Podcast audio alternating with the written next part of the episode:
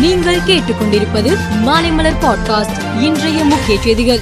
இரண்டாயிரத்தி இருபத்தி நான்கு இருபத்தி ஐந்தாம் ஆண்டிற்கான தமிழ்நாட்டு பட்ஜெட்டில் மலை பிரதேசங்களில் இயக்கப்படும் அரசு பேருந்துகளில் மகளிர் கட்டணம் இல்லாமல் பயணிக்கும் திட்டம் முதற்கட்டமாக உதகையில் இன்று தொடங்கப்பட்டது. இந்த திட்டத்தை அமைச்சர்கள் சிவசங்கர் ராமச்சந்திரன் ஆர் ராசா எம்பி ஆகியோர் விரிவாக்கப்பட்ட திட்டத்தில் புதிய பேருந்து சேவையை தொடங்கி வைத்தனர். தூத்துக்குடி சில்லா நத்தத்தில் இன்று புதிய மின்கார் தொழிற்சாலைக்கு அடிக்கல் நாட்டு விழா பிரம்மாண்டமாக நடைபெற்றது. இதில் முதலமைச்சர் மு க ஸ்டாலின் நேரில் கலந்து கொண்டு புதிய கார் தொழிற்சாலைக்கு அடிக்கல் நாட்டி பணிகளை தொடங்கி வைத்தார். பிரதமர் நரேந்திர மோடி இன்று நூற்று பத்தாவது மன் கி பாத் நிகழ்ச்சியில் பேசினார். அப்போது அவர் பாராளுமன்ற தேர்தலை கருத்தில் கொண்டு அரசியல் சட்டத்தை பின்பற்றி அடுத்த மூன்று மாதங்களுக்கு மன் கி பாத் நிகழ்ச்சி ஒளிபரப்பு செய்யப்படாது.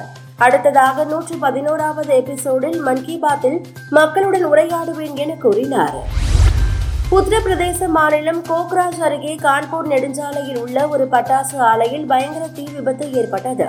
இதில் ஐந்து பேர் தீயில் கருகி பலியானார்கள். எட்டு பேர் காயமடைந்தனர். பத்து பேர் பத்திரமாக மீட்கப்பட்டு உள்ளனர். தெற்கு கரோலினாவில் தனது கட்சியினரிடம் ஆதரவு கோரி பிரச்சாரம் செய்யும் போது கருப்பின மக்கள் குறித்து டொனால்ட் ட்ரம்ப் சில கருத்துக்களை தெரிவித்தார். அப்போது கருப்பின மக்களுக்கு என்னை பிடிக்கும் என்னை போலவே அவர்களும் வஞ்சிக்கப்பட்டவர்கள் என்றார்.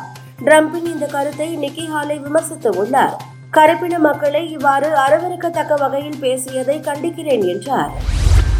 இந்தியா இங்கிலாந்து அணிகளுக்கு இடையிலான நான்காவது டெஸ்ட் கிரிக்கெட் போட்டி ராஞ்சியில் நடந்து வருகிறது. முதலில் ஆடிய இங்கிலாந்து முதல் இன்னிங்ஸில் முன்னூற்று ஐம்பத்து மூன்று ரன்களுக்கு ஆட்டமிழந்தது.